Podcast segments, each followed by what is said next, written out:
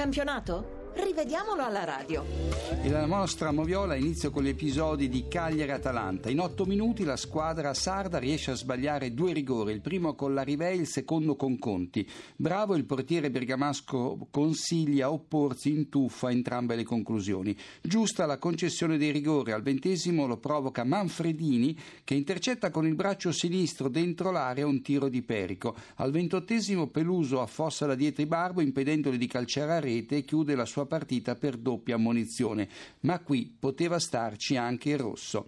È regolare il gol con cui Dennis al minuto 81 porta in vantaggio l'Atalanta deviando in rete un tiro di Lucchini mancato da Morales. A tenerlo in gioco ci pensa Riaudo e la valutazione non sarebbe cambiata anche se Morales avesse toccato il pallone.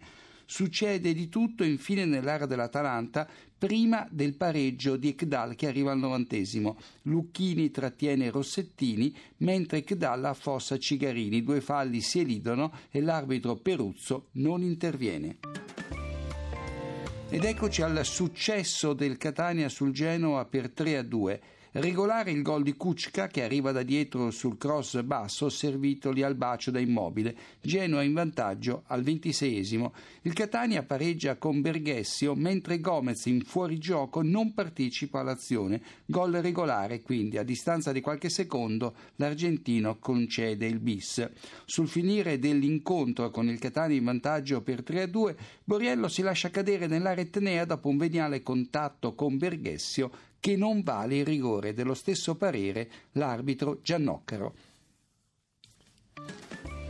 E andiamo a Milano dove la Roma ha battuto l'Inter per 3 a 1. Subito dopo il gol di Florenzi che porta in vantaggio la squadra giallorossa, Milito va via in posizione regolare ma viene anticipato da Stekelenburg, primo ad arrivare sul pallone. Poi l'attaccante nerazzurro finisce a terra senza subire fallo e l'arbitro Bergonzi lo guarda male.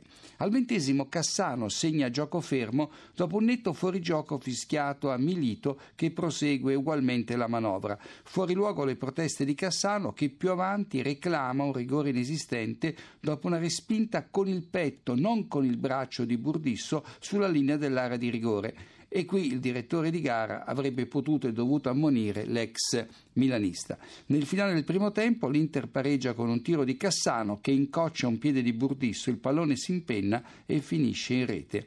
E poi al 67 Osvaldo, servito in, in verticale da Totti, scatta in posizione regolare prima di beffare Castellazzi con un pallonetto. Roma nuovamente in vantaggio. Nel finale lo stesso Osvaldo viene espulso per doppia munizione, la seconda per aver cercato di intercettare con le mani un lancio di Snyder, forse anche per ripararsi il viso.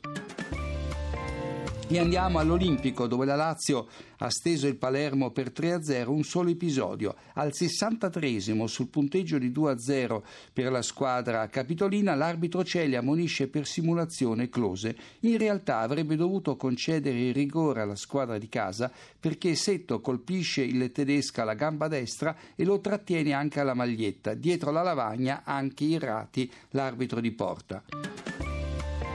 E andiamo al San Paolo, Napoli-Fiorentina 2-1. Sul finire del primo tempo Roncagli anticipa in modo pulito Amsic nell'area viola. Non c'è fallo, infatti l'arbitro D'Amato fa proseguire il gioco. Il Napoli passa in vantaggio al 55 in modo fortuito su punizione di Insigne. Borca Valero nel tentativo di anticipare Amsic colpisce il pallone con testa e spalla e lo manda a sbattere prima sul palo e poi in rete. Autogol, insomma. Sì, allora gli episodi di Parma-Chievo Chieva al 32esimo Galloppa va via sul filo del fuorigioco prima di mandare in gol Belfodil. Regolare la sua posizione c'è Frey che lo tiene in gioco. Al 39esimo il Chievo reclama un rigore inesistente dopo un contropiede di Terò che anticipato da Paletta si tuffa fra l'altro fuori area. Manca il giallo per simulazione. Ed eccoci all'ultima partita di questa sera, Sandoria-Siena 2-1. Al diciannovesimo l'arbitro Rocchi annulla correttamente una rete di Maxi Lopez perché l'attaccante blu cerchiato si libera con un fallo di Contini prima di appoggiare il pallone in rete. Buono invece il gol con cui l'argentino porta in vantaggio la Sampa alla fine del primo tempo. Al 57 sul punteggio ancora di 1-0 per la Samp, una punizione di D'Agostino viene ribattuta con il gomito da Maxi Lopez in barriera dentro l'area. Per l'arbitro il tocco involontario, qualche dubbio. Infine Gastaldello al 63 entra come un treno su Calaiò, rigore netto, il Siena pareggia ma con Vergassola che riprende il tiro di Calaiò dal dischetto finito sul palo, è tutto con la Moviola